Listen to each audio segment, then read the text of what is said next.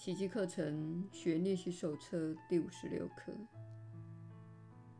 我们今天要复习下面的几个观念。二十六，我的攻击念头等于否定了自己百害不侵的本质。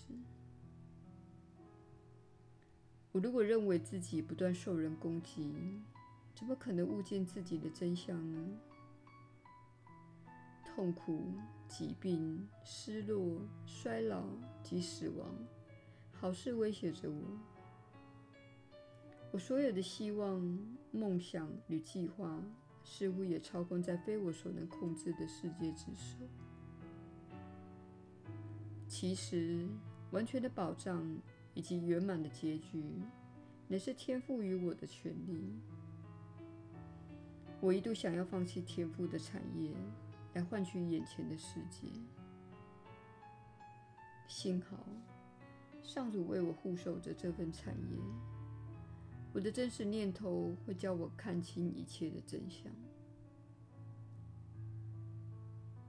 二十七，首要之物，我要看见。只要我认清了我所见到的一切，只是反映我所认定的自我。我就会明白自己多么需要慧见。我所见到的世界显示出我所营造的自我形象的可怕本质。我如果想忆起自己的真相，首要之务即是放下这个自我形象。当一项被真相所取代，慧见必会翩然降临。由此慧眼，我方能以慈悲爱心来看待这个世界以及我自己。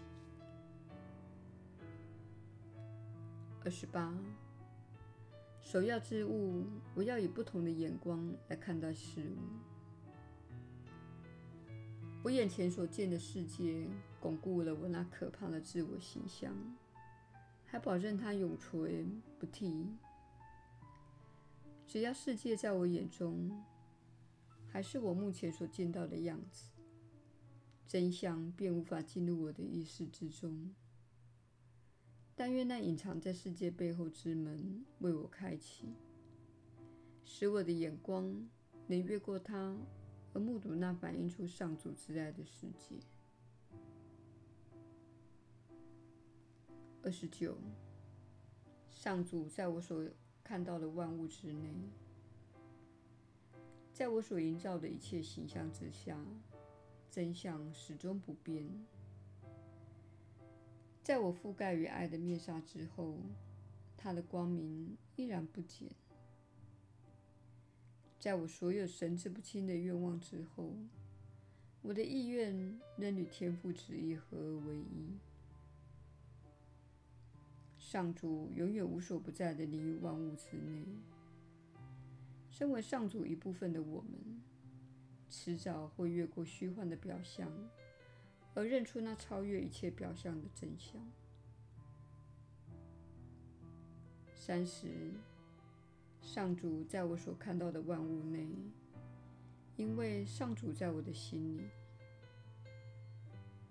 在我心内所有神志不清的分裂及攻击念头之后，乃是为了。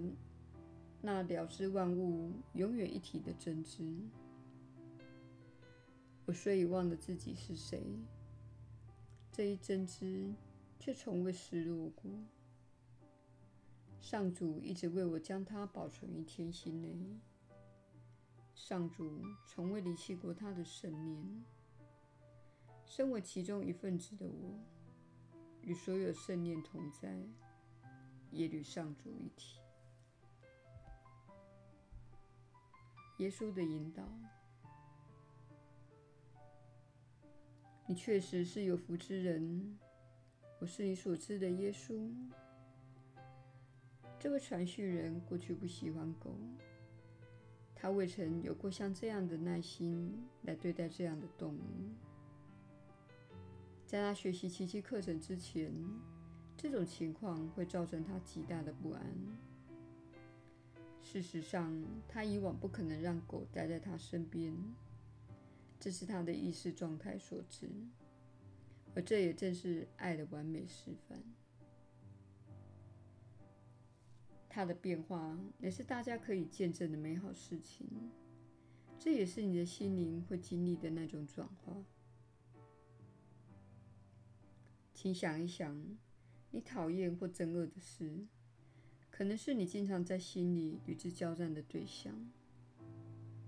你可能认为他们很差劲，行为恶劣，或是认为他们应该做其他事，而不是他们正在做的事。这些想法、信念和观念偏离你最神圣的心灵，但是他们像乌云一样，让你相当的苦恼。大部分的人已经撇进心灵的平安。平安可能零星的浮现在你心中，有些人可能会有较长的时间的平安。然而，你将体验的是，你越来越能接纳现状，它不再看似对你构成威胁。你的苦恼、愤怒、挫折感或缺乏耐心，都是恐惧的表现。包括害怕令你招架不住的东西，怕它控制你或是伤害你，这都显示出你害怕某个东西，导致你陷入窘境，或是开始自我怀疑。一旦了解这一点，你就会开始明白，平安真正能带来什么好处。平安能够带你进入一种与万有深层连接的境地。这不表示你身边的动物、狗、孩子、亲戚、丈夫或妻子不会继续做他们在做的事，但是你不会再受到他们的威胁，或是为他们心烦不已。你甚至可以在平安中。观察一个孩子做的危险举动，例如晚上开快车，或是到了该回家的时间还没有回家。你能够在平安中看着这些事情，心里知道每个人都有指引，最终也都会安息在上主的怀抱。你的责任不是去控制这个星球上的每件事，然而你可以拥有更深的影响力。这也是你可以从这位传讯人身上见证的事情。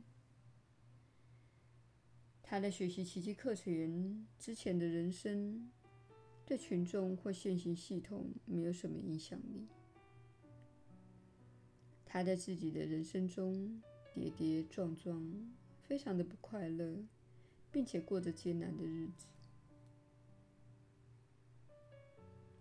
但是，如今他已经找到了能够让自己专心致力的方式，也就是透过心理和情绪的锻炼。他选择自己想要专注的事物。这听起来似乎很严厉，但是，如同你所看到的。锻炼并非借由令人痛苦的事来鞭策自己。锻炼可以透过专注于爱、健康、生命与喜悦来进行。那些用严厉的方式锻炼自己的人，必须先重新评估“锻炼”这个用词。好好的过这一天，怀着感激之情。好好的过这一天，怀着喜悦之情；好好的过这一天，享受阳光、雨水或霜雪，享受自己能够呼吸、走路、选择以及做决定。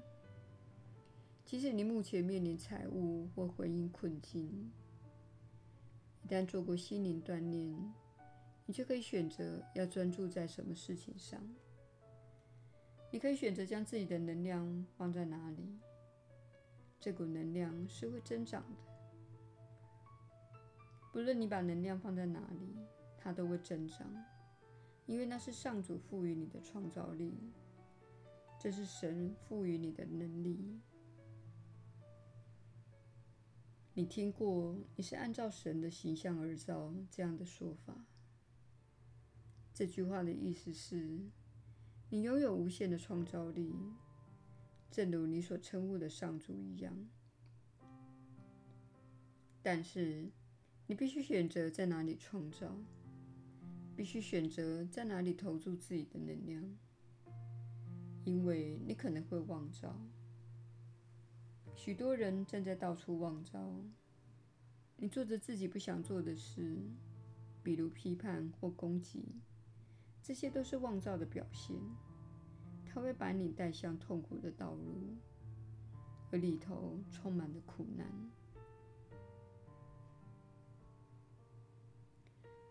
我们鼓励你好好去过这一天，寻求美好，寻求快乐，寻求喜悦，寻求充足。你有充足的空气，充足的阳光，还有充足的兄弟姐妹们，能够让你练习宽恕。有那么多充足的事物，看看你的身体，它所拥有的充足的能量。还有多重的器官和细胞一起运作，给予你进化的机会。这才是你的身体应该被使用的目的。它应该被视为进化所使用的工具。所以，不要攻击你的身体，也不要批判它。它只是奉你的命令行事。我是你所知的耶稣。请看看你生命周遭所有毛茸茸的动物，并问问看自己：我是否感激这只动物，或是我被它激怒呢？请爱护它，抚摸它，带他去散步，抱抱他。心里知道，你人生中的一切都是为了你更大的益处。我是你所知的耶稣，我们明天再会。